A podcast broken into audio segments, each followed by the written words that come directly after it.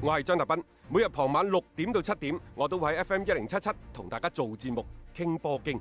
除咗電台嘅節目，嚟微信搜索公眾號張達斌都可以睇到我喺公眾號每日更新嘅內容。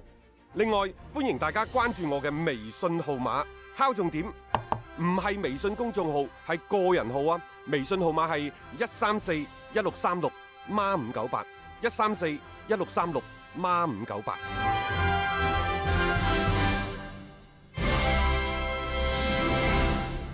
接住呢，我哋嘅話題睇翻去誒英超。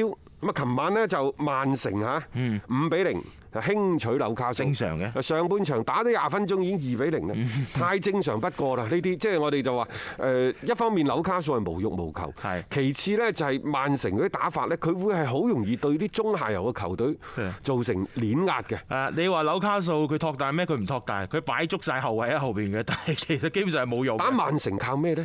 靠道氣。係靠到氣就係你守就守得住，但係你前邊仲有諗法係喎啊。你如果後邊守得住，前邊偷襲一隻曼城自己有啲亂嘅時候呢，你就相對好打。冇錯但係如果你成場波俾帶入咗曼城嘅節嗰奏，個節奏實際上琴日從開波嘅第一分鐘開始就係曼城嘅節奏係。你守係冇用嘅，你連個半場都反唔到上去，半場攻防戰。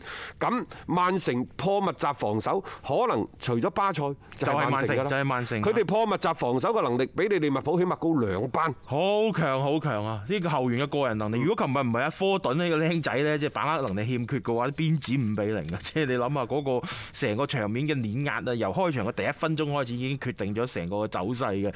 紐卡素全場比賽我都唔知佢有冇兩腳射門係可以命中目標嚇嘅。啊誒，無論點都好啦，即係曼城呢班波呢，就之所以琴晚嘅大炒並唔係話咩數唔數據話事，大家千祈唔好跌落個氹度，嗯係而係佢而家有啲任性，即係佢可以呢，就即係大炒利物 浦，又可以呢無厘啦更咁輸樣俾。修咸頓，輸俾修咸頓， 然之後又將呢個輸俾修咸頓嘅怒火呢，又發泄喺呢個紐卡素身上，即係佢真係活出咗真我。係嚇，你冇錯啊你你話佢係呢一個嘅癲人啊， 狂人癲哥啊，狂人都得 嘅。反正就係而家我啲球場我作主係，嗯我中意打多啲我打多啲。啊，我瞌下眼瞓嘅時候輸嗰零比一，我咪再揾下一個嚟係啊，練下手無咯傷大雅嘅，即係對於佢哋嚟講啊，當然喺目前排位同賽季嘅長遠嘅嚟睇呢，都冇咩太多嘅任務嘅，好、正常啫呢啲波。即係我覺得大炒亦都唔可以話即係即係點樣吹到佢哋上天，佢佢係勁，但係亦都冇必要過分睇高。輸咗場波，佢咪又下一場比賽又再贏過，啊甚至乎我覺得賽前呢，格迪奧拿對班波就講：喂，上一場輸成九，即係輸咗場比賽，呢場波你係咪應該贏翻場，並且唔失波啊？有一定嘅嗰個壓力俾到呢班球員，佢哋積極啲，成個場面就唔同晒。啊呢場波其實冇咩太多好講嘅，係一隊係保組成功，係一隊係排第二啊，無欲無求。穩如泰啊！山，你倒不如呢，即係講下利物浦雖然攞咗聯賽冠軍，但係人哋仲話：哎誒，不如挑戰下佢一百分咯係。我又覺得呢，無需要刻意強求嚇，順勢而為。譬如琴日佢哋作客對住嗰隊白禮頓，嗯老實講，白禮頓亦都幾乎保組成功。佢有乜所謂啫？咁啊，結果嘅話呢，作客佢哋係三比一擊敗對手，原嚟呢，一眼立落去，佢哋連續幾個客場啊，都冇贏到波㗎啦。嗯係啊呢個係五個客場之後嘅第一場嘅勝利。嗯，誒贏得都幾輕鬆啊！呢場波，因為開場十分鐘都唔夠，已經二比零領先嘅啦。沙拿呢場波兩個入波，一次嘅助攻啊哦，嘅，沙拿呢場波呢，第一就係誒佢係完成咗呢一個一百波。英超入球嘅里程碑，里程碑啊！並且呢，佢只係耗費咗一百零四場，哦，哇，咁好犀利啊！個效率好高啊，一百零四場比賽入咗一百隻波，呢個亦都係利物浦英超歷史上面第一嘅一個最快嘅紀錄啦，可以咁講嚇。咁呢個亦都即係利物浦再一次向嗰個目標去發起衝擊咯。誒呃包括沙拿本人都可以快衝擊，因為佢而家嘅入波數十九個㗎啦，排佢身前嘅就係誒奧巴美揚嘅奧巴二美十隻，以及係華迪嘅廿二隻。聯賽就仲有四輪，啊，有機會啊！有機會㗎。有機會，所以沙拿咁積極，亦都有個原因嘅，即係我覺得都係一種動力嚟嘅。喺保證自己嘅身體條件唔受傷嘅情況底下，誒努力啲去搏一搏，挑戰下金靴，我覺得亦都未嘗不可。上個賽季呢，沙拿係廿二個波，英超金靴。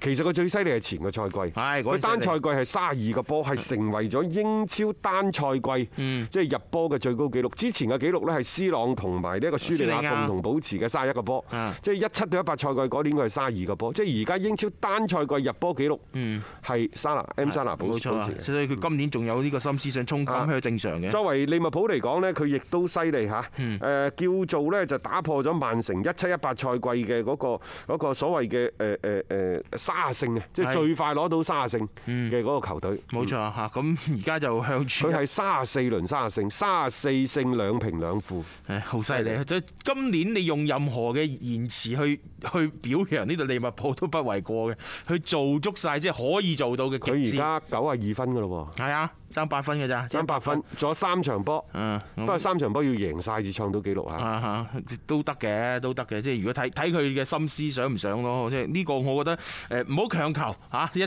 順勢而為。因為而家利物哦，浦四場波喎，四場四場佢贏四三場就得啦。係三場夠晒，搏過晒分一搏，有摩托啊！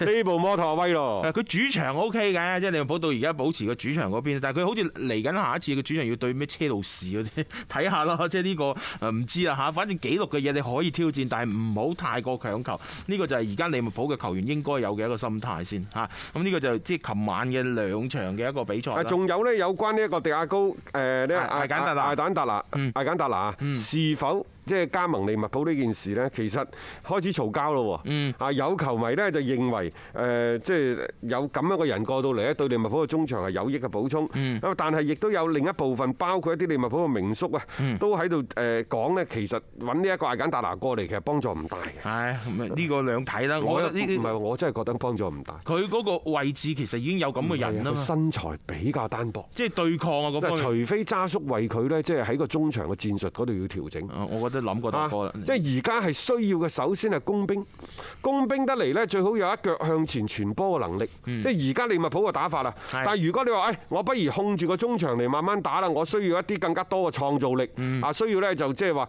誒呢一個更加多嘅進攻力，中場俾前鋒嘅嗰個幫助。嗯而家更加多係搶，而唔係輸送係嚇。搶咗翻嚟先。係啊，搶咗翻嚟至 講。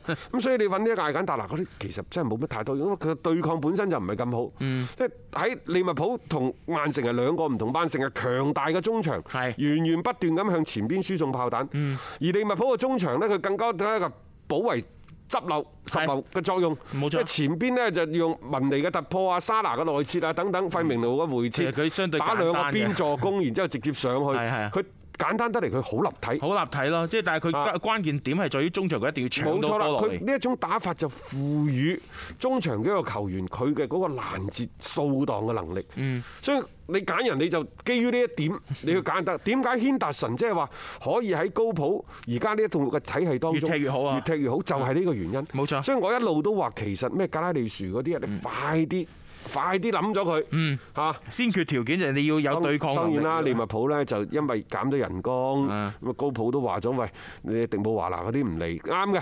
咁但係你而家眼睇住你都要加人㗎啦，加人嘅情況係點呢？即係嗰本嗰嗰嗰盤數啊，啲球迷、啲球員知道都冇問題。就係我點解要買人呢？買買人嘅原因係因為我賣咗人，係，所以我咪要買翻個人嚟補係充咯啦，。即係呢呢啲錢就要老細唔可以揼太多出嚟喎。你老細如果揼個三五千萬落嚟買人，點解你唔先搞掂啲球員啲人工先？ 人工唔好扣啊嗯但係如果我講俾你聽，喂，我而家賣咗六千萬，我需要六千萬，我買個人翻嚟，咁呢，可能你條氣就鋸啲喎。冇錯啊！嗰啲錢唔係額外再即係抌入去噶嘛，即係作為球員嚟講，即係講嚟講去，有時 就係嗰度戲嘅啫 即係你順啲，同埋你有一啲嘅意見，其實爭好遠嘅。呢個利物浦啦，即係老實講，攞完冠軍之後，點樣去維持呢種穩定呢？係更加必要。你唔好太過操之過急，一下子話要加人啊，要增強呢個實力，呢個係一個方向，但係呢個步調唔可以行得太急嘅。呢、個就即係利物浦咁樣嘅情況啊。咁啊，另外呢，大家亦都可以留意下今晚嘅賽事啊。今晚嘅賽事呢，有熱刺啊同埋曼聯嘅登場，誒兩隊波都作客喎。嗯係熱刺對陣嘅呢就係班尼茅夫啦，嗯而嗰邊曼聯對陣嘅呢就阿士東維拉。誒有關呢一場賽事，又或者上述呢啲賽事呢，我我建議大家呢，暫時嚇嗯可以歇一歇先。嗯啊，因為稍後八點鐘呢，我哋有北單體育。係啊北單體育呢度呢，大雄就會同阿強哥、啊楊總等等呢，就今晚呢啲賽事做一個更加精確細緻嘅分析。冇錯我哋呢度係輕輕蜻蜓點水略一略過就算啦。 OK 啊嚇，即係更加多嘅啲相關嘅情況啊，稍後八點鐘啊，都係喺文體廣播呢度啊，有北單體育啊，同大家去拆一拆局嘅。咁我哋今日呢足球新勢力嘅節目時間亦都先到呢度啦。咁聽日就星期五啦，同樣都係傍晚嘅六點鐘，繼續鎖定翻文體廣播，有足球新勢力，約定各位啊！ It's your world, my world, our world today. And we invite the whole world, whole world to play. It's your world, my world, our world today. And we invite the whole world, whole world to play. And me mundo.